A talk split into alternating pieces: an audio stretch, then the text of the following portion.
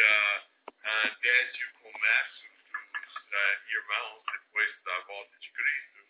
E, uh, sei lá, a gente vê bastante padrão para nós. E a gente vê coisas encorajadoras, porque a gente percebe como o Evangelho está conquistando mais gente, mais território para Cristo. Você tem nesse livro o espírito de conquista, de avanço que eles estão pregando e, e através da pregação uh, mais gente estão se convertendo em cada vez mais lugares. Então, é um, um livro que dá ânimo para nós e coragem até quando a gente vê as dificuldades que eles passaram e continuaram a pregar ousadamente mesmo. Ok, observações e perguntas uh, em geral sobre o livro de Atos antes de começar a ler. Então, alguém leia Atos 1, de 1 a 8.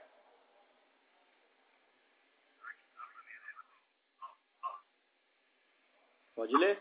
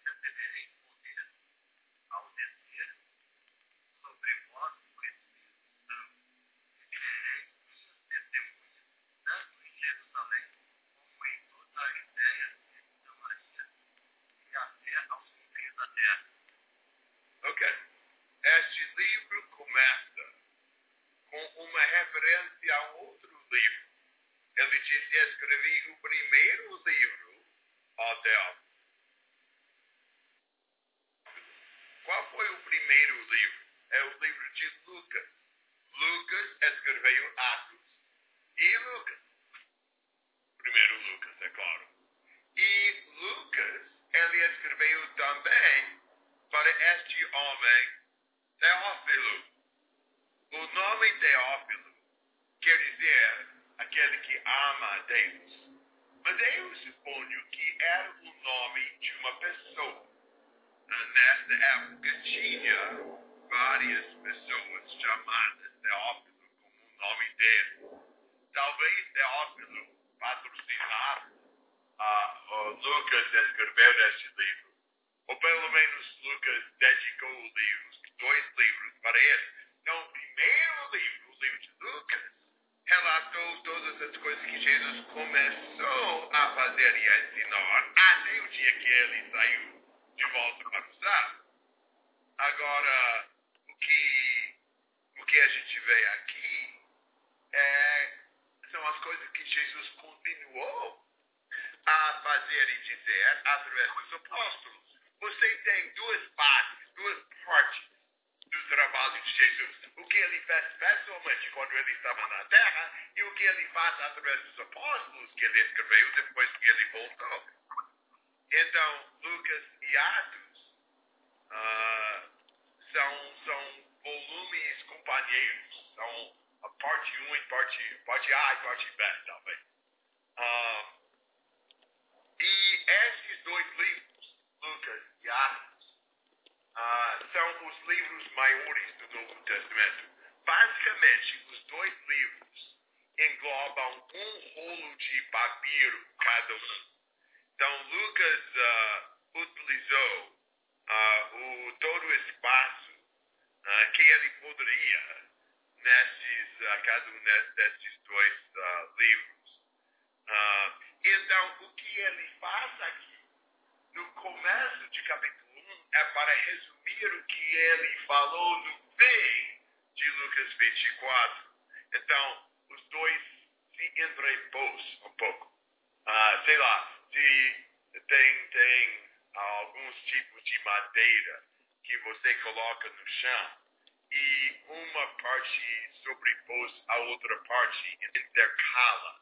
É essa ideia com esses dois livros, que por meio de repetir finalzinho de Lucas, no comecinho de Atos, então os dois uh, se ligam assim. E uh, ele explica que Jesus uh, falou através do Espírito Santo para os apóstolos que ele escolheu durante os 40 dias entre a ressurreição e a subida dele. Durante esses 40 dias, Jesus se apresentou vivo perante os apóstolos com muitas provas incontestáveis. E a ideia é que Jesus, de uma forma objetiva, se apresentou vivo, existe para nós evidência sólida e concreta que Jesus ressuscitou. A gente tem os relatos testemunhos oculares quanto a isso. A gente tem como verificar essas coisas. É a verdade absoluta. Jesus ressuscitou homens da, nessa época pós-moderna não gostam de coisas preto e branco, não gostam de verdade e erro. Mas a verdade, com provas incontestáveis, é que Cristo se apresentou vivo depois da sua morte. E 40 dias dá bastante tempo para verificar. Não era uma coisa de um sonho, uma noite, que eles imaginavam que Jesus estava vivo mas várias vezes durante 40 dias eles viram estavam com Jesus e, e tinham contato pessoal com ele. Agora, esse momento que ele se apresentou vivo foi depois que ele. Sempre tem o sofrimento primeiro e depois a glorificação. É bom a gente lembrar isso. Ele ordenou que os apóstolos permanecessem em Jerusalém aguardando a promessa do Pai quanto ao batismo com o Espírito Santo. O mesmo Espírito que inspirou o ensino de Jesus, versículo 2, logo vai equipar eles pelo trabalho do evangelismo que Deus quer que eles façam. Então eles precisam permanecer em Jerusalém e aguardar a concretização desta promessa. Eu creio que todos os cristãos uh, recebem uh, o Espírito Santo, mas a gente entende que os apóstolos receberam algumas capacidades especiais através do Espírito Santo, porque eles eram esses representantes escolhidos pelo Senhor para uma obra especial. Eles faziam parte do fundamento da igreja, então eles foram inspirados para revelar a palavra do Senhor para ser representantes de Cristo aqui na terra, você vê trechos tipo João 14 a João 16, onde fala onde Jesus estava só com os onze e prometendo que o Espírito Santo ia trazer à sua memória tudo que Cristo falou quando ele estava e guiaria eles para toda a verdade. Então, apesar do fato que a gente tem o Espírito Santo, a gente não tem o Espírito Santo fazendo a mesma coisa para nós que fazia para os apóstolos, porque eles tinham um papel distinto e especial. Talvez foi difícil para eles aguardar em Jerusalém, mas eles uh, uh, tinham coisas para fazer que eles não teriam condições para fazer sem a ajuda do Espírito Santo. Então era necessário que eles aguardassem até que Deus concretizou essa promessa. Agora, eles tinham uh, uma, uma dúvida assim, uh, quanto à questão da época da restauração reino de Israel. Eu não sei exatamente o que eles estavam pensando, mas Deus, Jesus responde que não é para ele conhecer tempos e épocas. Uh, não foi para eles conhecer tempos e épocas. Uh, que, que eles devem fazer a vontade do Senhor. Que o Pai determina o cronograma das coisas e não importa para eles. Às vezes a gente tem muita curiosidade sobre questões não reveladas. Quando a gente tem muita coisa para fazer, para simplesmente colocar em prática as ordens que a gente tem. Então ele disse, não liga para isso, simplesmente faça a coisa necessária. Vocês vão receber poder quando o Espírito Santo descer e vão ser minhas testemunhas, tanto em Jerusalém como em toda a Judeia Samaria, Samaria até os confins da terra. Então, uh, eles devem, ao invés de especular sobre o momento uh, do reino começar, eles devem se preparar para fazer seu trabalho como testemunhas. Sei lá, a, a gente gosta de, de, saber sobre outras coisas, sobre uh, os trabalhos de outras pessoas, quando a gente tem bastante tarefa para simplesmente cumprir as funções que Deus nos deu, muitas vezes. Então, eles vão precisar testemunhar sobre a ressurreição de Cristo.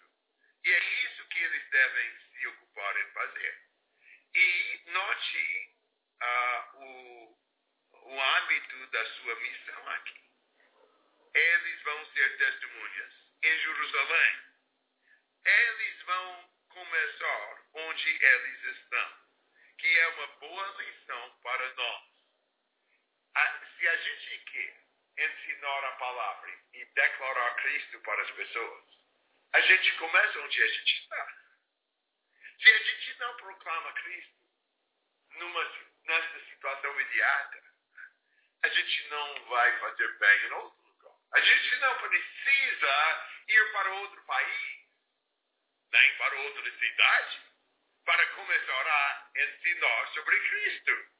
Não tem pessoas perdidas próximas a nós, vamos começar com elas. Porque para não falar com alguém próximo a nós, mas querer ir longe para falar para outra pessoa, não é tão coerente. Vamos sempre começar com as pessoas que a gente tem ao redor de nós. Mas, depois de Jerusalém, daí eles vão para Judeia e Samaria e depois para os confins da terra. A gente precisa espalhar a palavra. Começamos onde a gente está, mas não terminando onde a gente está. A gente precisa não lançar raízes aqui e aguardar o mundo uh, chegar para nós, mas vamos levar adiante a palavra do Senhor em tudo e qualquer lugar. É interessante que esses lugares são expostos do livro, da tábua de conteúdo do livro, talvez aqui. Porque Jerusalém, então, seria capítulo 1 a 7. Daí ele pregava em Judeia e Samaria, capítulo 8 a 12. E daí pregaram a Deus convento da terra, de capítulo 13 ao fim. Então, basicamente, capítulo 8 é o esboço do restante do livro. Observações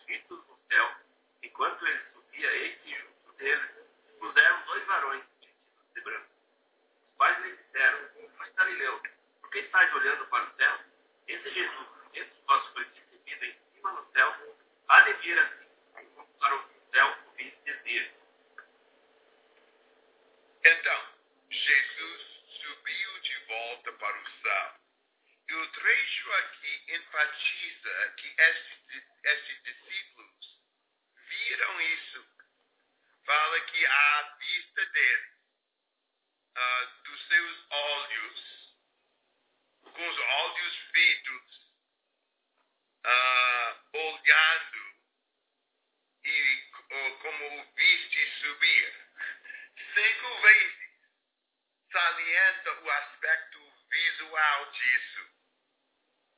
Eles presenciaram, eles viram, então vão servir como testemunhas, vão poder dizer, olha, a gente viu Jesus voltar para o céu. Jesus não simplesmente deixou de aparecer depois de 40 dias. E os apóstolos ficaram depois querendo saber o que aconteceu com ele. Mas eles sabem o que aconteceu com ele, porque eles presenciaram ele subir numa nuvem e voltar para o céu.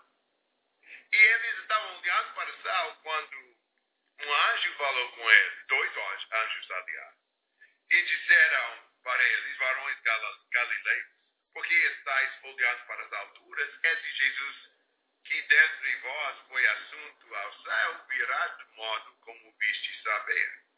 Talvez a gente precisa, ao invés de olhar para o céu, fazer o que a gente deve fazer. Ele vai voltar. Mas a gente tem uma obra para, para fazer, vamos nos ocupar com isso. Parece que os varões estavam dizendo mais ou menos isso. Observações e perguntas?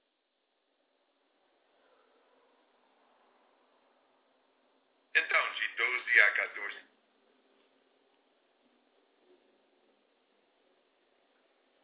Então voltaram para Jerusalém, do monte chamado das Oliveiras, o qual está perto de Jerusalém, à distância do caminho de um sábado.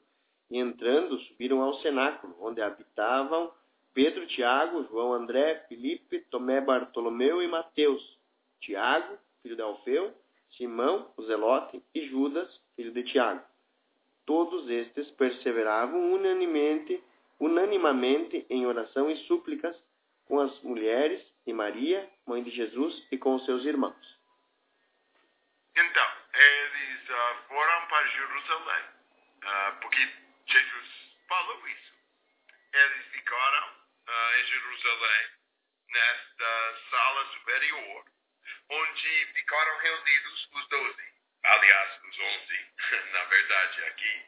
Começando com Pedro e João, geralmente nas listas, as pessoas mais importantes uh, no restante da história estão na lista. Primeiro, tipo a lista em Atos 6 começa com Estevão e Felipe, os dois que têm mais informações mais tarde sobre eles. Então, os dois que vão ser mais importantes na história que Lucas vai relatar em Atos vai ser uh, Simão, Pedro e, e, João. Estavam uh, um, um, juntos orando para o Senhor. É interessante a frequência das orações entre Jesus e os primeiros cristãos, que é algo super importante mesmo para nós. Mas a gente entende isso. E não só eles, mas tinha mais ou menos 120 que estavam. A gente vê isso em 15. Ah, tinha várias mulheres, tinha até a família de Jesus, Maria e os irmãos dele. Eh, dele. É interessante que agora em contraste com os evangelhos, a família física de Jesus foi incorporada agora na família espiritual. Parece que talvez a aparência de Jesus para Tiago, 1 Coríntios 15, talvez isso convenceu ele, mas agora a família de Jesus, de qualquer jeito, está dentro dos discípulos dele. Uh, e eles estavam aguardando como deviam aguardar em Jerusalém pela chegada do Espírito Santo que iria dar para eles condições para realizar esta missão mundial de espalhar a palavra. Observações e perguntas até aqui.